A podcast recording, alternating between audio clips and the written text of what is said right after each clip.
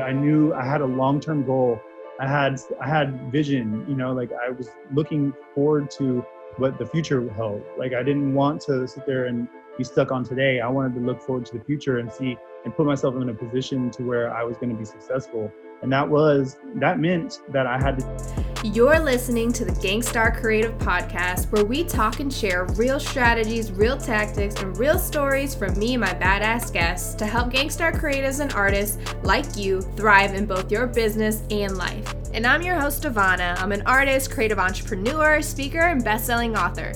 Are you ready to annihilate the status quo of the starving artist? If so, let's get it.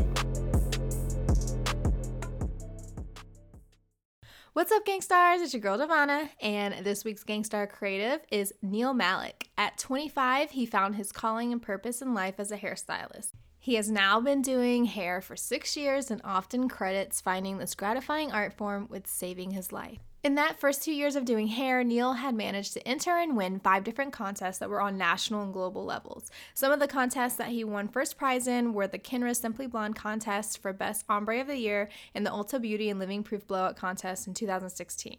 He's a 4-time nominee for Behind The Chair One Shot Hair Awards for the Best Pastel Hair, Festival Hair, and Best Wig, but perhaps he is best known for his winning with Pravana's Show Us Your Vivids contest in 2016 with his Colors of the Wind's inspired work. This win catapulted Neal's career into national and global publicity. He found himself in major magazines and has even traveled to the opposite side of the world to Thailand. Neal paired his love for doing bold and bright vivid colors with the creation of his Instagram, where he has reached over 100,000 organic followers and has recently become a verified Instagram account. In this episode, we discuss many things like how Neal got into hair in the first place, what it takes to be a sought-after award-winning hairstylist, different ways you can make money as a hairstylist, and just so many more different things. So let's hop into the episode. All right, gangstars, super excited for this week's gangstar creative guest. I have Neal Malek. Thank you so much for joining me today. I mean, I'm just so excited to dive in on your story and have you share so many things. I actually had the privilege of meeting him at a Pravana event last year. I was live painting at, and we got to connect a little bit over there, and we're finally making this happen. So, Neal, thank you so much for joining me. Thank you for having me. I'm super excited to be here and just to get creative with everybody. Yeah. So let me just have you start off by telling our listeners a little bit about yourself. Who is Neal? Take us on a journey of where you started and where you are today. Sure. So my name's Neal Malek, and I am from Central Florida. And so I grew up there, and I would say you could say I had a troubled past. Whenever I was a kid, I got into a lot of trouble. I was a little troublemaker. It was like, I think the thing was like, I was not really, my full attention wasn't grabbed by school. So I was always constantly trying to find something to like, grab my attention, you know? Mm-hmm. But I was one of those. So when I went through school, I got into trouble and I needed an outlet. So a lot of the times I would either play sports or I would do some sort of art.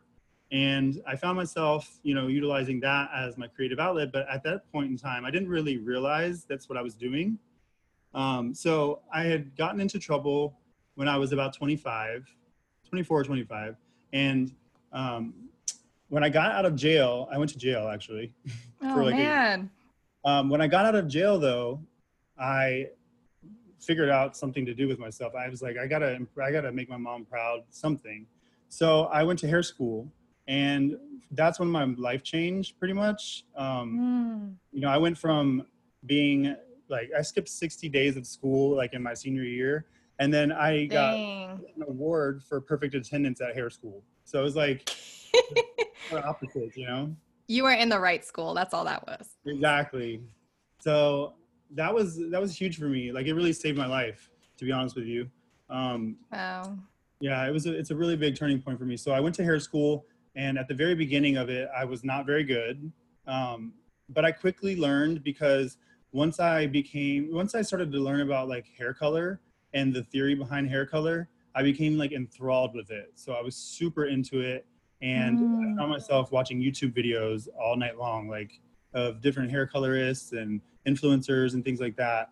And that was actually right before influencers came around. So that was about 7 years ago. So at this point, I'm about 25, 26, and I had just graduated school, and You know, when I went through school, actually, I was very into, you know, I was into it. So like there was a lot of kids that would sit in the, you know, break room, and if there wasn't a teacher around or something, they would just take breaks. And I was literally doing hair the whole time. So you couldn't get me off the mannequin head. It was fun. It was something cool for me, something fun, gave my life purpose. And then, so then you could say from there, I ended up working with just a regular salon that was in the town. And I did assist for a few months. And then I went to a big corporate salon, which was Ulta, which I'm sure everyone's familiar with. Yeah. Ulta. Yeah. So I went and worked there. That was really cool because I had a really cool manager who allowed me to do, you know, express my creativity basically, because being a corporate salon, it was very strict and regimented and the rules that you had to follow. But here I am, and I was like with my ring light and my backdrop and like hiding it in like behind the bathroom, like so I could take pictures of people's hair afterwards. I really liked that part of the industry, like taking pictures of it, doing a photo shoot. So I saw that is where I wanted to take my career. So I started doing things like that on my days off. I would literally be taking a picture of someone's hair. If I was walking in Walmart, I would, you know, see if I saw a girl that was beautiful, long blonde hair, I would like literally be stalking her around. Like, and I'd be like, you know, I'm sorry I'm not stalking you, but like, I kind of am because I really want to do your hair. Yeah. So I would do their hair and I would be like, you know, I'm going to do it for free. I just really want to take pictures of it and like, you know, get some really good shots and do a photo shoot. And they would 99% of the time be down. Yeah. And so that was really where I found my passion. So then I started my Instagram there, and that was a big point too. So I started. How long ago was that when you started the Instagram? I started it in 2016, I think. Okay. I think 2016. So I started the Instagram, and it was basically, I just started doing it on my days off. Like I said, I was doing free models, and, you know, I would be like, you know, there's a condition, you have to let me do whatever I want with your hair. And believe it or not, they were always like really down to do so. Like, I guess I had some confidence about me that they were willing to trust, but they never really gave me too much of a problem. But I was very insistent, you know what I mean? Like I was very like, persistent, I guess you could say. So I made sure that they sat in my chair if I really wanted them. What I started to do is I started to build up an archive, and, you know, I was doing this almost on every day off, and I started to have tons and tons of pictures and fun little videos and things like that. And when I first started Instagram, that was all it was really about, was content of, you know, your work. Yeah. Really know, like they didn't post, I didn't post myself. I was told not to post about myself actually, you know, like when we first started, I was really told like, don't post selfies and just post your work. So that's what I did. And quickly, I began to grow pretty quick. When I was working at Ulta, I won, this is my second year out of hair school, and I won 4 major contests that year. So that was really big. Yeah, that was 2016. And so I guess 2015 was whenever I started the Instagram. And then 2016 is when I won the Pravana contest, which was the biggest contest. I actually won a Kenra contest and a Pravana contest. And the prizes fell on the same day. So I had to choose between which one I wanted to go with.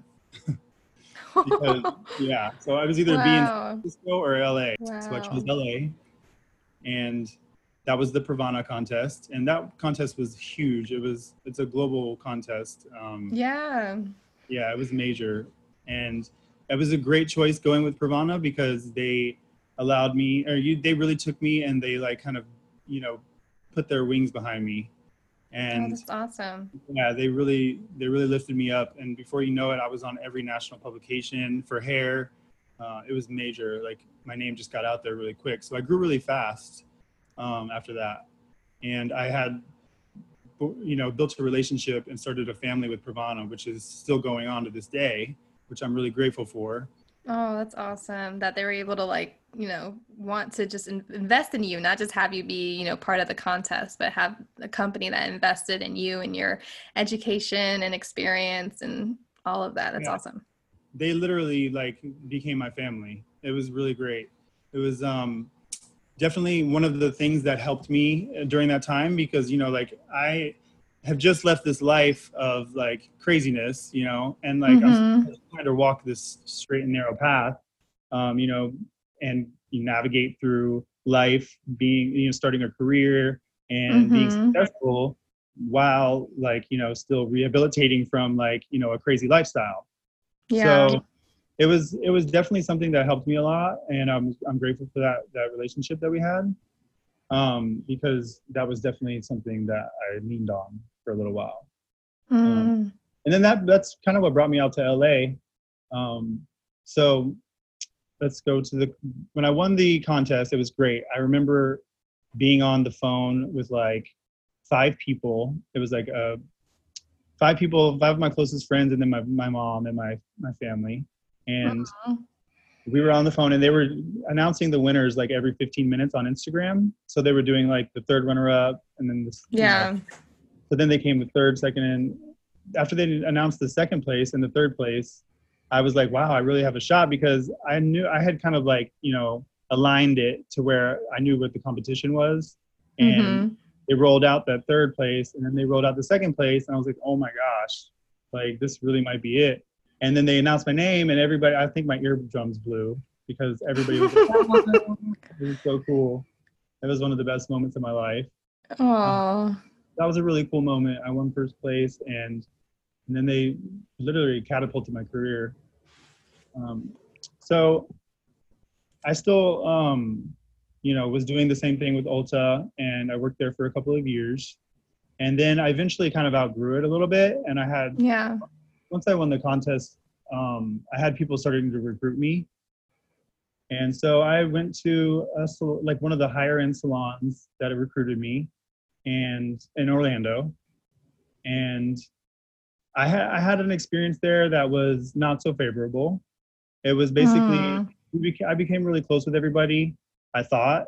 And then I got some really bad health news, and then ended up losing my job. And then, you know, they just kind of like turned their backs on me a little bit. And it was, you know, one of those times in your life where you're like, you're really reaching for something, you know? So luckily I had hair still. And that's the thing that's always pulled me through everything is, you know, being creative and getting through with hair. Yeah. So that's been really helpful for me. And I'm grateful that I have it. But yeah, that was a rough time. But it was also not a mistake. It was more of a discovery. So I learned that, you know, you have to be careful, and that sometimes things like that can happen. But the key is how you get up from it, you know? Yeah.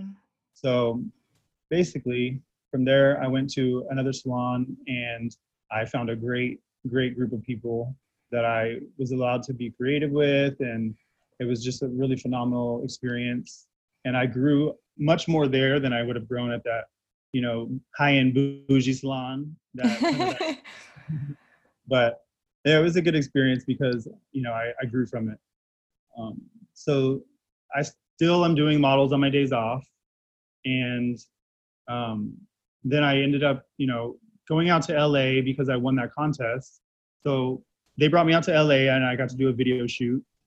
And doing the video shoot was really cool. I got to meet like this really famous Instagram model, and I got to do her hair, and it was just really cool. And I got to go out there several times after that. And then one day I get a call about a year or so after the contest. I get a call from Pravana, and they're telling me that they wanted me to be a member of this group called the Pravana Collective, which was a really cool concept. So they have like a group of me and 2 other influencers that they wanted to kind of like spearhead and run the Pravana social media, like from our pages. So basically we're going to be a group, and we're going to go around and do all the hair shows, and we're going to go around and, you know, be the voice of Pravana basically. So that was really cool.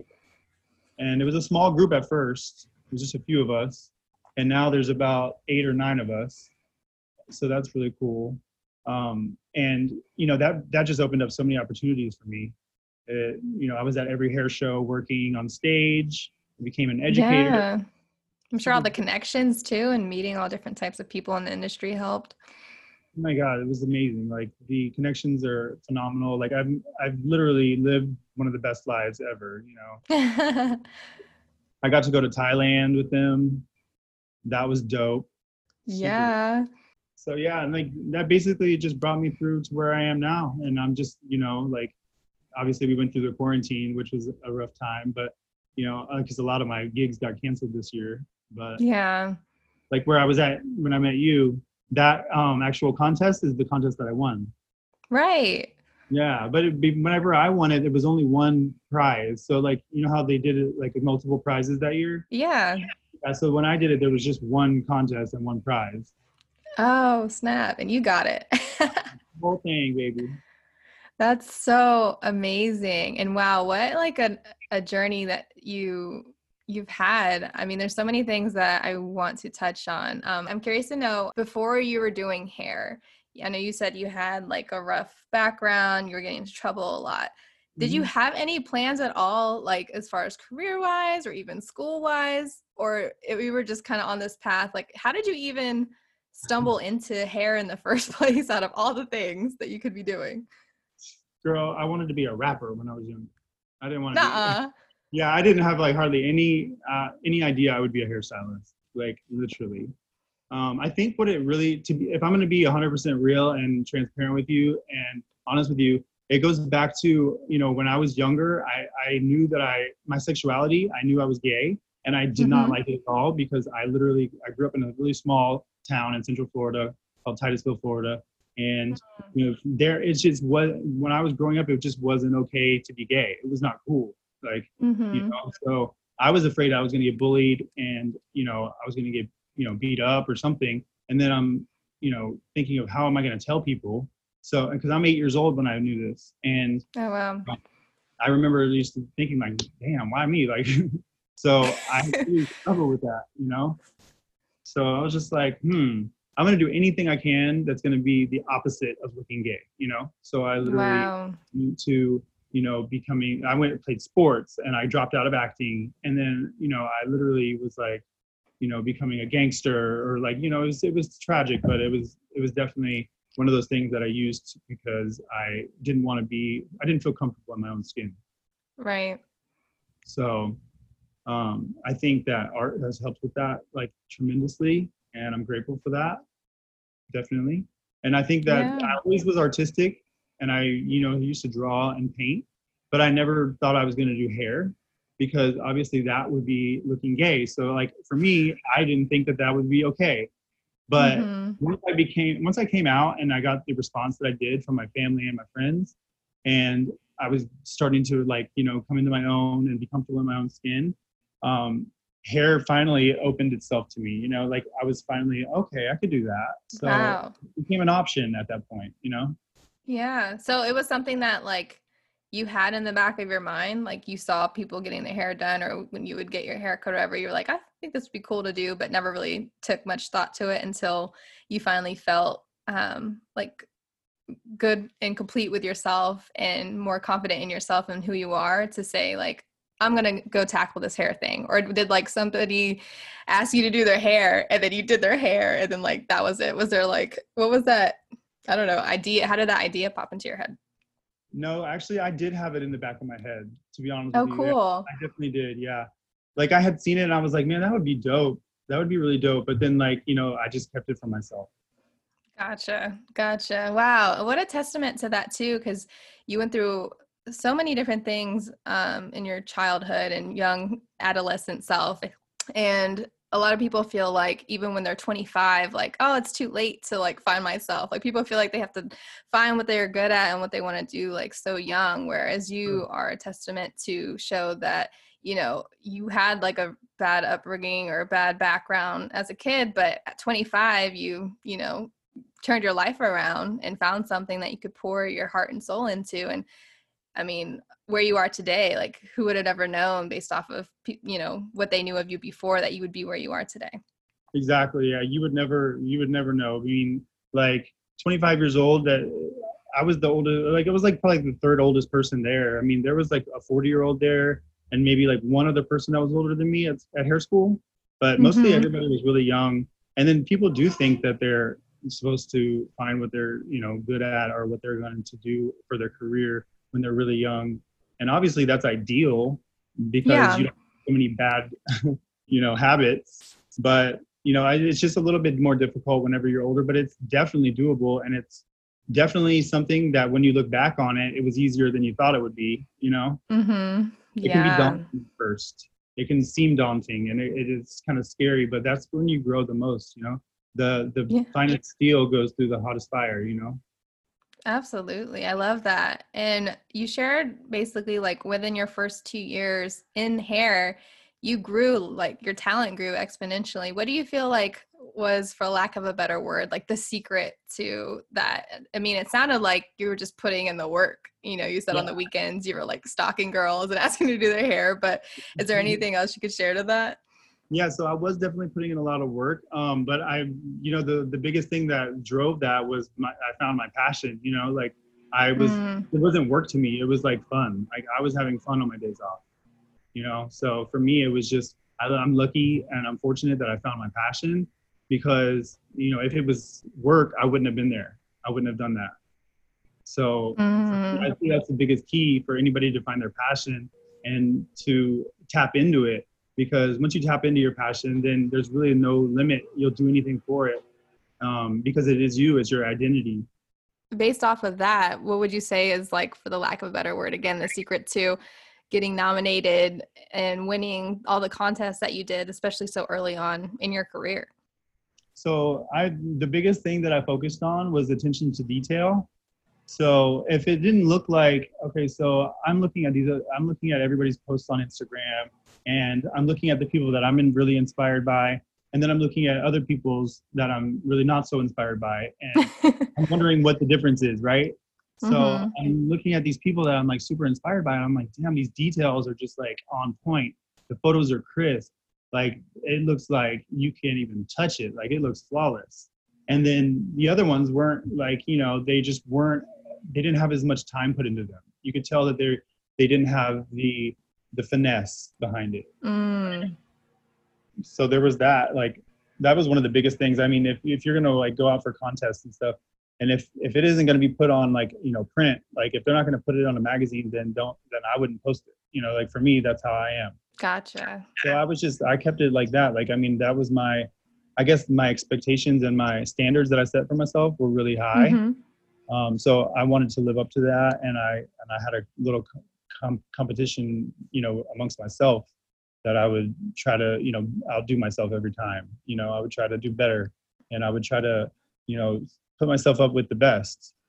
Yeah. Oh, I love that. And I think that's really important to point out and to note for our listeners is like, there's so many different creative fields you can be in, and whatever one that you're in, you really have to obviously focus on yourself, but when you pay attention to the quote unquote competition around you, it really helps you be better and strive to be better because you can see what kind of standards are out there and how you want to strive to succeed and how you want to be better, and also how you don't want, like what you don't want to look like or what your work doesn't want to be like, you know what I mean? Like you have to look at those people around you and the fact that you were able to kind of like take that on your own, look at everybody in the industry and then take the good and the bad and then kind of seed it and find your own unique kind of, you know, motivation or talent out of that. It's really awesome. Yeah, because it's like they say, you surround yourself with people that you want to be like, or, you know, at least at your level or better. So that's what you got to do that in your business and your, you know, personal life. Yeah. The friends that you surround yourself with can either lift you up or bring you down, you know? Mm-hmm. Absolutely. I mean, your background, obviously, I'm sure you had some not so great people. But once you start to surround yourself with all the amazing creative hairstylists and people in the industry, you know, things change. Yeah, they change quick. And, you know, like other people that, you know, I used to hang out with that were like, why don't you hang out with me anymore? You know, I'm like, I'm just like, I mean, it's obvious, you know? So it was definitely something that people noticed in me, and I'm grateful for that. Yeah. So, and I think for everybody listening too, it's like, if you feel like you don't have the right people surrounded by you, or people that are negative or haters or not supporting you, you got to find those people that are like-minded and can lift you up and encourage you and support you, and you can support each other. And it's just as easy as like just DMing somebody on Instagram and saying, hey, like, you want to set up a call every week so we can like keep each other accountable and share our goals and things like that. Like, I feel like creatives make it harder than it is to find those people to surround yourself with, when really in today's age, it's just as going to the events that your people are at and connecting with people and messaging people on social media. That's so true. And that's one of the things that I really wanted to tap into in my career. And my personal life was more collaborations with artists. Mm. So I really did do a lot of those. And I can remember one of my favorite like things that I've done in my career is do you remember when Periscope came around? Yeah. Yeah. When Periscope first came out, I did a dope little thing like with this girl that was in my town. She was super dope, such a great artist. Her and I, we were like message each other on Instagram, and we were like, let's collaborate. You know, I think your work is dope. I think we would do something fun together. And then we became really good friends. And so what we started to do was we would do models together on our days off. And it was fun because they were turning out like way more badass than like, you know, what we would do on our own. So it was cool because we were like really growing together, and like, you know, we had this like vibe. It was super dope. We definitely cool. Challenged each other, and we like vibed off each other really well. And I think that was a big key to like what helped me grow was the collaboration aspect. Other artists, growing from other artists. You can only challenge yourself so much unless you see what else is around you, and then you can grow from that too, you know? Yeah, absolutely. So the Periscope app, we would do this show every week or every other week, and it was called Parallel Universe, and it was super cool. Yeah, we came up with this name, Parallel Universe, and we would post a picture at the beginning of the week with the inspiration. So it could be anything, like it could be a betta fish, or it could be you know, a parrot or whatever, a jellyfish, anything colorful, anything in nature, anything whatever. And so then we would post that at the beginning of the week. And then at the end of the week, we would have a model come in, and we would be on Periscope app, and we would do our interpretive hair art based on that picture. So whatever the picture was, we would interpret it onto the hair, and we would have our followers like join in, and it would be cool. It was really cool. It was a fun thing. I'm thinking about bringing it back. You should. That'd be fun to see. Yeah. Like, I love when people like show an inspiration from something, and then like you see the end product of whatever it is, like if it's hair or a painting or illustration or even a dance routine. It's just right? Like, how did that even, that's so cool. I know, because it's like, how did they even get that from that? So it's super dope. It's really cool how it expands your mind, you know? Hey Gangstar, sorry to interrupt, but if you're enjoying this episode so far, stop what you're doing right now and share this podcast with your friends on social media, or text it to a friend in your contacts. If you're a true gangstar and want to uplift and empower other creatives like I know you do, you're going to want to take a few seconds to do this now. Go ahead and pick your phone back up, or click that browser tab that you're playing this episode in, hit that pause button, and share it now. Hello, what are you waiting for? All right. Thank you for doing that. Now let's get back to the show. Yeah. Well, I look forward to seeing you do that. I definitely think that you should do that, especially like right now with quarantine and COVID and all that, and everybody's just looking for different things to watch and entertain themselves with. I think that'd be really cool to watch and see. Heck yeah, that'd be cool. So maybe you can give me some inspiration pictures. Yeah, I would love that. I'd be so honored. I'll send you something. Yes. So for people listening that like, I'm sure they're hearing your story and they're getting really inspired and really motivated. How does one even get into like the hair industry? Like for the listener that maybe was like you, had it in the back of their mind, but now are listening to you and is like really inspired to kind of step into it. How does one even do that? So you start off by going to a hair school. And so there's always this discussion, like, do I need to go to a really good hair school, or do I need to just go and get my license and then call it day and then just learn on the job, you know? Mm-hmm. So there's always that question. I just decided to go to Aveda, which is a higher end school. And the reason I did that is because I didn't really know no better. You know what I mean? Like, I just like, I'm just going to go to this school so I can learn the best. Like, I don't know what else I'm going to learn at these other places. So I went to that school, and I'm really glad that I did, because the way that they broke down the color theory was completely different, and it's going to be completely different from anybody else that teaches you color, because the way that they break it down is super dope. It's like, basically, they just have the level system, and then they have all of the tones by themselves. So you just mix those in as you go, like depending on what color you want and what color you have. So that's really cool. And then I think it made me learn color in a different way, and it made me understand it a lot better. So personally, I went to that, and I'm glad I did. But there's so much you can learn on the job. And if you assist the right person, if you know somebody who's a hairstylist and who you admire or who you're like, you know, inspired by, then you could go to any school in the world and get your license, and then you can learn it all from them too, you know? Like, my assistants have gone on to do some incredible things, and they definitely know their color. So they've learned a lot from me, I'm sure, and I have learned a lot from them too. Wow. I always hear that there's like drama, or like, it's always like confusion after the school step, like choosing a salon and like where to go after, you know, you get your cosmetology license or whatever that license is. And I always just hear like these mixed stories, even like how you mentioned earlier, how you like joined a salon, a bougie salon that wasn't, you know, the right choice, but then you found a good one. It's like, do you have any tips for somebody to navigate that kind of like next few steps after they're trying to like take those next few steps in their career?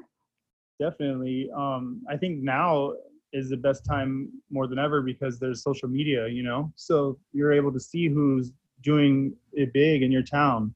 You're able to see who's like out there doing like the kind of work you want to do. Like, if you want to do vivid hair color, you're able to see who's top dog in your town, and then you can, you know, try to work for them.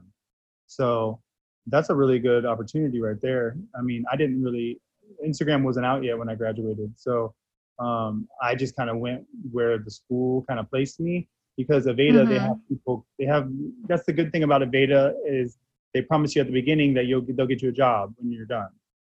So that's like one of the perks of going to one of the higher end schools. Like, there's Aveda and Paul Mitchell would be like the two top schools, I would say, like as far as like convenience, because there's a lot of them, and then the education aspect behind it. But they always place you into a good salon. But the salon that I went to right out of school was Aveda, and they're supposed to be using all Aveda color, and they were using Pravana and not telling people. So I'm like, Oh, dang. That was like, it's going to be a journey. Just know that. Gotcha. That's just part of the journey. Kind of have to do it through experience. There's not really like a one all be all type of path. Not really. No, it's all about your personal experience, but you can use social media to kind of like, you know, develop a good pathway for yourself.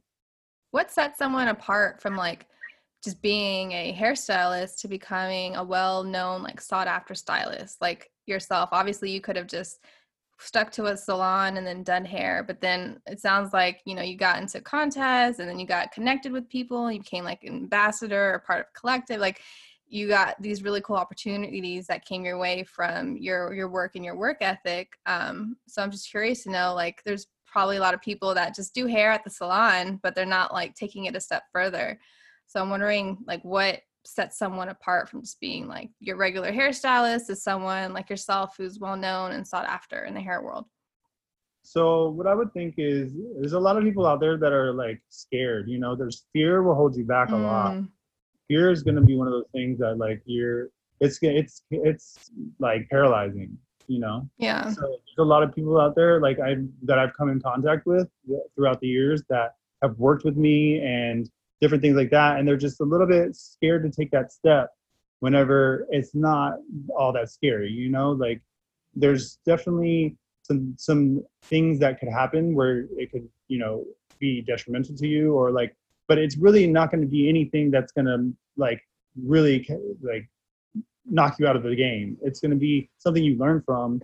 And that's the whole aspect of like discoveries, not mistakes. You know, I like to look at that because the way you look at things is perspective is reality, really. You know, like if you can learn from something, then go for it. And, you know, what's the worst that can happen? Mm-hmm. I think a lot of people are scared that they're going to like say spend time and money on a contest whenever they got bills to pay, you know, mm-hmm. But it's like, well, if you do that now and you can make it by, you might not be happy yet, but pretty soon you'll be able to like turn to that old life and give it the middle finger and be like deuces, you know what I mean? Yeah. Like mm-hmm. That's the thing. Like you got to look at it like, so, you know, this takes a lot of time out, and I was doing a lot of models on my day off, but like for me, I was doing it and I wasn't getting paid and I was working my ass off, but yeah. I was doing it because I loved it. And I knew I had a long-term goal. I had vision, you know, like I was looking forward to what the future held. Like I didn't want to sit there and be stuck on today. I wanted to look forward to the future and see and put myself in a position to where I was going to be successful. And that meant that I had to do that shit that day. Like, you know, like I had to do that. It's like the hustle is part of it. And then also the risk taking is part of it. And I always tell people, like, when they say they want to be entrepreneurs or start their own business and they have that fear of like failing, it's like, I'm just going to tell you right now, you're going to fail. You know, right. Like you're going to lose some, you're going to cry, you're going to lose money. Like bad things are going to happen. That's like part of the entrepreneurial journey, especially as a creative entrepreneur. Like you can't fight that, but the sooner you get that over with, like the sooner you're going to get to your destination. That was one of the biggest mistakes I think people make in business is they plan only for success. Yeah. You know what I mean? Like, so like if you don't plan for a little bit of failure, like I mean, it's not failure, it's discoveries. Like it's just, that's the point blank. It's, you're just mm-hmm. going through the journey, you know, it's your journey. So I think that like, if you brace yourself for that and you're like, okay, I can take this hit, but I'm going to be better for it on the end. It's just like, I mean, that's what you got to do. Yeah.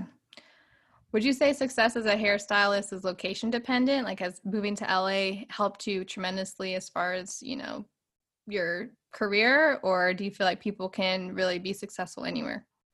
I definitely think you can be successful anywhere because I didn't move to LA and become successful.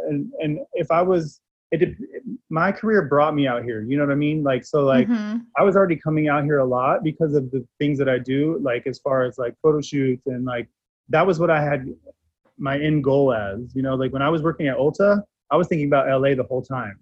So I was basically like, I want to work on photo shoots. I want to do like magazine work. I want to do set work, or like I wanted to do a certain thing. Like, and that's where I started doing that on my days off and like started doing my own for free. And then now it brought me out here because that's where I kind of positioned myself. But like, if I wanted to do like something different, like bridal work or something, you know, I probably wouldn't be out here because I would just be doing brides in my town, and that would be great. And like, maybe I would be traveling a lot because I would be doing the Instagram thing. But you know, there's different things that whatever you want to do, you got to position yourself for it. So like if you wanted to do what I do and you wanted to be like that, then you probably couldn't be stuck on staying in your small town. You know, you'd have to be willing to move or travel. Yeah, that makes sense. And I bet some people listening, like California is always a dream for everybody, especially if you're not from California. People who grew up in Cali, like they have no clue how people outside of Cali view California. And I know that was the truth for me and my husband, because we had never set foot in California, but we knew we had to be in SoCal, living the dream, pursuing our business and entrepreneurial goals in order to, you know, get to where we wanted to be. And we were willing to take that risk. So I think that's cool that you said, you know, it's not necessarily location dependent, but you also have to know what your goals are. And if your goal is to be someone like you, or like do the things that you're doing, like you have to be open to traveling. Yeah, definitely. Because that's one of the biggest things that people have always said to me whenever like they're talking about my work or whatever is like, or that they take a class of mine, is they always say that nobody wants to do that hair in my town. I said, nobody wanted to do it in Orlando until I started making them do it. Exactly. You know, like, they're probably looking for somebody, you know? They didn't know what they wanted until I showed them what they want. Exactly. And I think it's a very like specialty type of talent, right? That you have, or people that do like vivids and colors. Not a lot of people can do it. It definitely started off that way, and it's becoming a lot more of the norm these days, which is cool, because that means it's just becoming part of our culture. And that's really a great feeling, because I feel like when I started, there was, you know, a handful of us, and then now it's like, you know, it's becoming part of our culture. So that's really cool, because I feel like, you know, me and my friends have like helped shape that a little bit.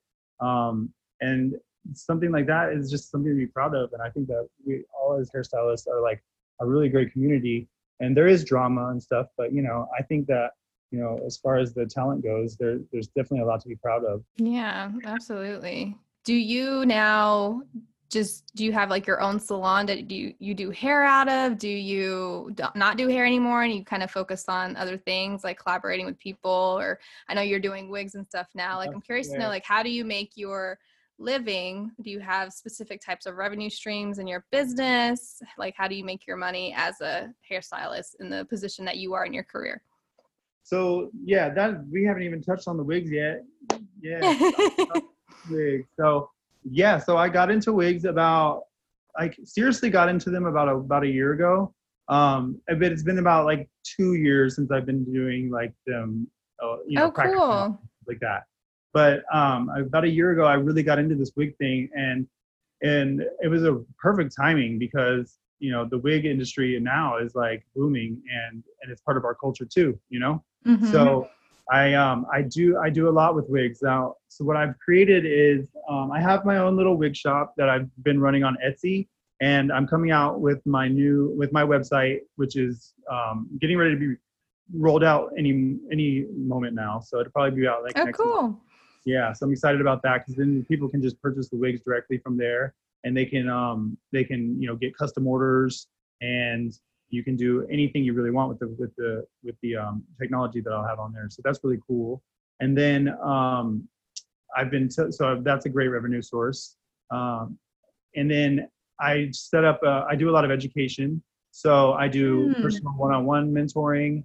I do classes, and I have this new thing that I'm rolling out with called Wig Wizardry, which is really cool because it's an online curriculum that I've created for people who want to learn more about wigs and coloring wigs or installing wigs or anything to do with them. And I'm coming out with that here very soon whenever I release the site. And so Wig Wizardry, I did one class already, and it was a really good turnout. It was really great feedback. And people wanted more. So I have an 8-month course set up right now. So it's going to be like one Zoom class a month. And then you can get like memberships and things like that to it. And somebody's putting a lot of work into that. And that's going to be really cool, because I think it's something that the industry might be lacking, or like maybe people are not really sure how to do wigs. Because when I first when I got my first wig, somebody, a big company sent me a wig. And I was like, what in the world am I going to do with this? I don't even know. I got all in it, and it was a mess. So I know that people can be a little scary at first. So I think that I'm excited that I've had this experience with the 2 years of experience that I've done. I've been spending a lot of time with them. And so I've learned a lot, and I've met a lot of people that have taught me a lot. So that is one way that I make money. Another one is I have brand sponsorships that I work with Pravana. I work with other brands like Brazilian Bond Builder, and then other extension companies like Glam Seamless. I work with Booksy, which is an appointment system. So all of those I generate revenue from, because I create content for them. Or with Davana, is a really cool one, because like they have the closest relationship with them, and they really take care of me. So I have a contract with them that I do specific things for them, like creating content and just being like basically their main, you know, source of social media on my page is be all geared towards Pravana. And that's because I love the product and I love the company, and they take care of me. So there's that. And then also, you know, like the entrepreneurial side of it, where I'm doing my own classes and my own one-on-one mentoring And, you know, through social media is where everything comes from, you know. I'm able to generate a lot of revenue from that because that has, I just got verified this year. And so I got that check. Woo-woo. Yes, you better have that blue check. That's what I'm talking about. That's what I'm talking about. So I got that, and I really woke up one day with that, and I was like, what? I was like, you didn't even know it was coming. That's what's up. I didn't know it was coming. I was like, oh, I was doing the only dance. It was fun. So that was cool. And then that helps you it gives you a lot of clout. Like it really does. Like people will treat you differently when you have that check. It's interesting. Especially out here in LA, it's like, you know, LA can be one of those towns, but like, you got a check though. You good. But it's like, you know, I try not to look at it like that, but it's the truth. It's the truth, sad truth. But I do generate a lot of revenue from my Instagram because of the work that I put into it. And I take it seriously, and I do put a lot of passion behind it. Oh, wow. That's awesome. Thank you for being transparent and like sharing that. And I think it's good for people listening to know, like, I know when I was younger, I always like looked for mentors or like looked to like want to shadow people or, you know, train under people or just like whatever I wanted to pursue. I always tried to find that person. And I don't think a lot of people know that if you look up to somebody or you admire someone's work, or if you want to, you know, learn from that person, all you have to do is reach out. And a lot of times they'll like provide quick and free advice. But also if you want something in depth, you could just say like, hey, how much can I pay for like 3 hours of your time for you to like sit with me or hop on a call with me and really go into detail about X, Y, and Z, and they'll do it. You know what I mean? Like it's so much better to do that than just like just relying on college or relying on like a school to give you that experience, where like when you want to learn from somebody, all you got to do is reach out and pay for their time and you're good to go. Yep. Just pull out them bucks. You know, a lot of people do offer coaching and mentoring, like you said, like you, myself, and there's lots of experts and people out there that do that. And then even if they don't necessarily put it out there that they do, if you say you're willing to pay for their time, they're more than likely to be like, okay, sure, you know? Yeah, because I mean, I didn't even think about that until like when I was like younger or earlier on in my career. I didn't even really think about like doing the whole like offering somebody, you know, payment to learn from them. Like I didn't even really like think about that until somebody like did it to me, and I was like, what? I was like, girl, you can pay me. I'll give you some information. Like, you know, like, wait a minute, I should start doing this more often. Yeah, absolutely. I think anybody who's an expert in whatever they do should offer some sort of coaching or mentorship, like paid, you know, either, you know, it's over a monthly span, or if it's just like, you know, 1 hour calls or whatever, like whatever works for you and your schedule and your lifestyle, like you should totally be offering that. Cause if you're not, you're totally missing out on a revenue stream, as well as an opportunity to help more people.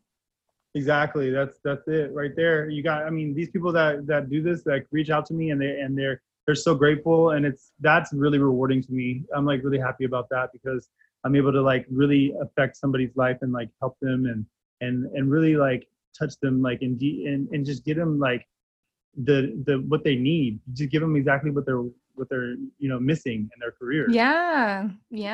And it's like there's free information out there, but there's nothing like just getting to the point of what you need and going directly to the source of who's doing what you want to do and just learning straight from them. Like it's totally worth investing in yourself and your business in that way. Yeah, definitely. Yeah. That's the big thing with the wigs right now too, is that's one I'm kind of trying to build with the Wig Wizardry thing, is like a little membership type deal where it's private Instagram. And so you can have the membership, and then like whenever you get the membership, then you would be able to go to the Instagram that I have set up for it, and then I would do all of the mentoring on there, and then I would, you know, have it private, obviously, and then I would just do like monthly calls, or you know, it would be available for them, whatever. So I'm trying to build that into the program right now. So that's exciting. I'm excited about it. I love helping people. I'm so excited for you. That's so awesome. I just love when creators are like creating online education for people, because I feel like it's so needed. And right now with the pandemic, it's such a perfect time to create something like that, so that you can obviously make money, but you can also just help a bunch of people, and other people can learn how to do their own creative stuff and talents and businesses at the same time. It's just like a whole full circle of just awesomeness. Yeah, that's like a huge thing too with the creatives is I think a lot of times like we get complacent, or like, so there has been a time where I'm like, you know, all right, cool. So I feel like I'm Gucci. Like I'm good. I got this. Like I know pretty much all there is to know about color, but it's like, bitch, no, you don't. It's like you, that person is your colleague, and you might think, you know, like, but you could still take their class, you know, like, yeah, still learn from them like that. I had to check myself on that, because like I was like finding myself like, damn, when's the last time I took a class? Like, I'm like, so then what? Do I think that I'm like better than this person, or do I think that I know everything, or like what's my deal? So I had to like really check myself, and then I was like, okay, so let me pay for this girl's class because I love her. Like I think she's dope as fuck. So like let's do it, bam. So I took her class, and then it's like okay, and then I'm back in the role again. You know, like I'm back on the roll. Yeah. Like, again, so it's like. That's where I really had to check myself, because like getting complacent is easy to do. That's so true. And I love that you shared that, where it's just, you got to check your ego at the door, always be learning. Like the most successful people have coaches. They have mentors, you know, not everybody, no one's doing it by themselves completely. Yeah. That's one of the biggest things that I had to learn too, is because since hair's such a passion of mine, you know, like I was running myself ragged, you know, I was doing everything myself. I was doing it all like all the time, you know, like, you know, and it kept me out of trouble. Like it really did. Like, so I used it a lot, you know, like, I mean, cause that's all I did back in the day was these great troubles. So I'm like, damn, I need to do a lot of this hair stuff. So, you know, like, so I found myself getting burnt out, and then, you know, that wasn't good either, cause that created a negative effect on me, and it had played into my health. So I was like, I need to check myself. So I had to learn balance, and I'm still learning balance to this day, but you know, I'm getting a lot better at it. That's for sure. Yeah, man, this is such good stuff. You seem so busy. Like you have a lot of things you're working on. You're doing a lot of things. Do you have like a team, or do you outsource to anybody? Like, do you have an agent or assistant, a manager? Do you have any like contractors or part-time employees or anything? Yeah. So I definitely try to keep somebody on as an assistant, meaning like, so, well, right now, California, we can't do hair. So we can't do hair on people. So like, I usually like to have like an assistant for hair and an assistant for tech, you know? So anything like that I need done, like as far as, you know, going and setting up this, helping him with his website or things like that, you know, like I need somebody for that. Because I'm not the best technology person, I'm just not.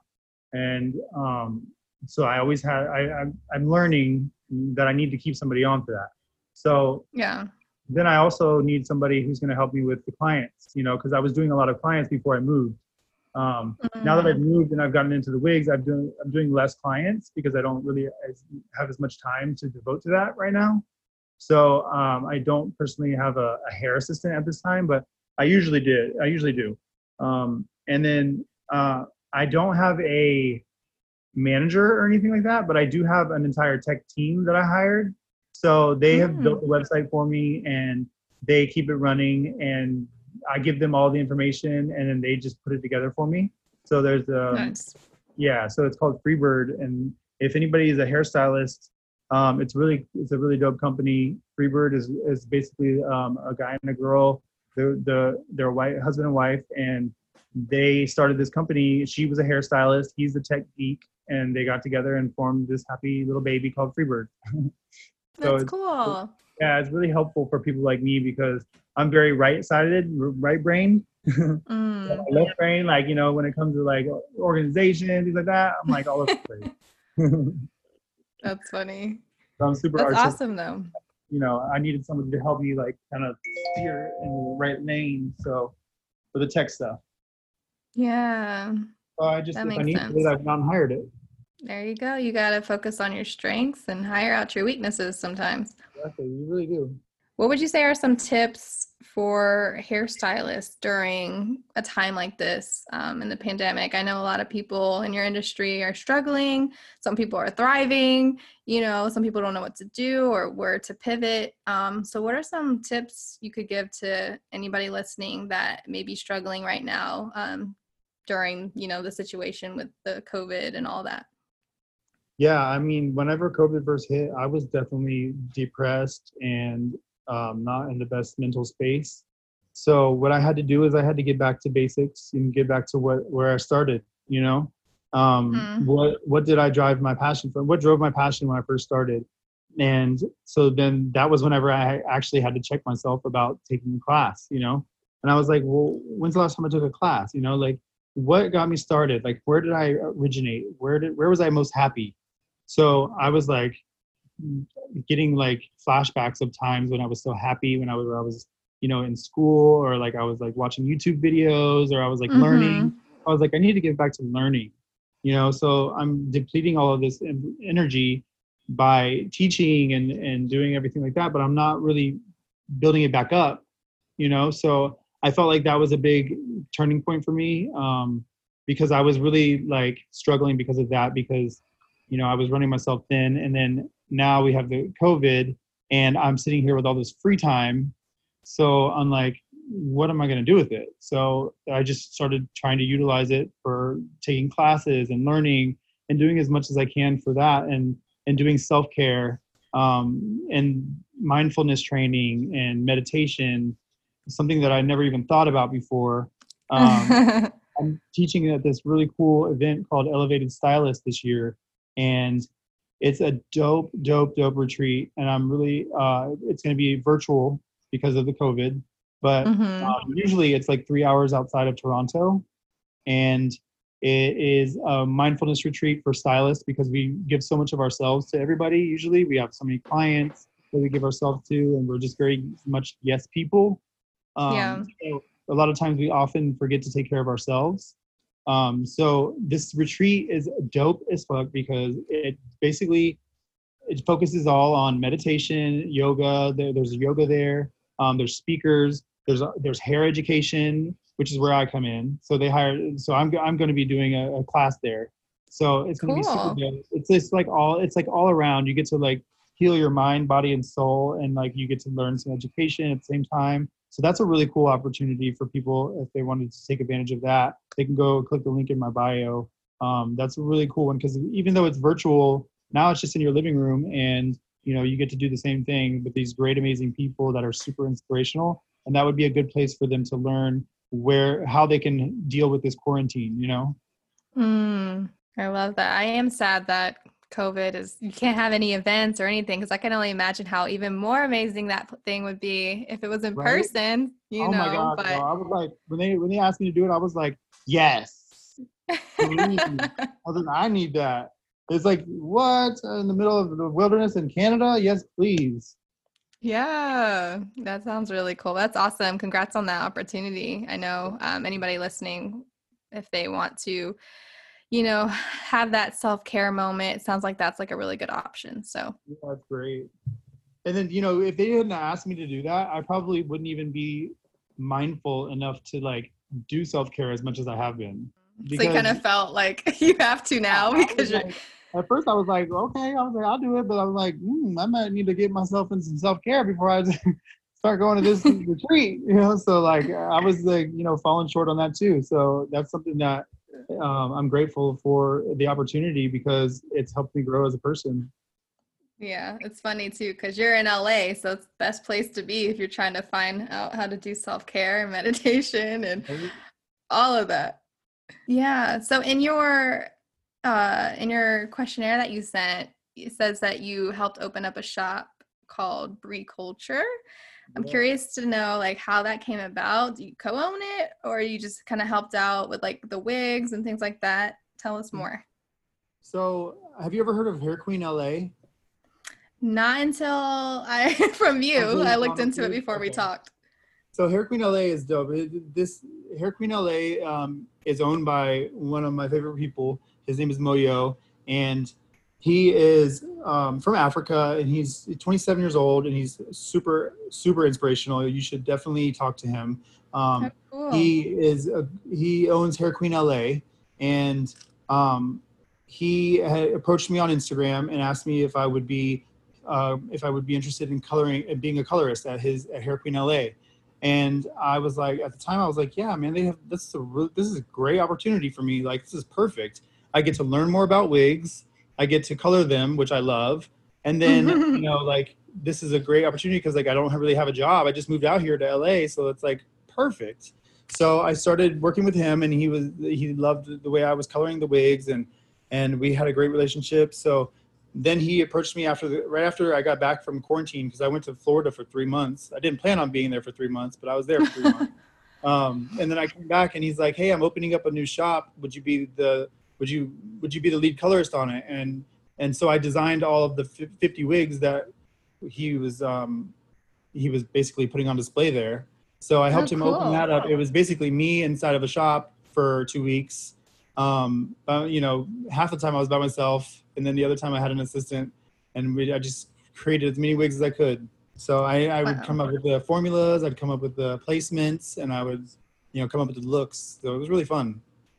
Wow, that's so cool. Is that like something that, I mean, obviously I don't really know much about how that works. Is that something that, like, you have like a long-term partnership with him, like every month or whatever time frame, like you're creating new wigs, or was it just kind of like for the opening? No, I still work there. Oh, okay, cool. Yeah, that's so awesome. I still create the wigs and everything like that, and I do all of the coloring for them, and yeah, I come up with like the formulas and stuff like that, and that's been a really fun thing for me. I really enjoy doing that because it allows me to get really creative, and I can, you know, utilize my crazy brain.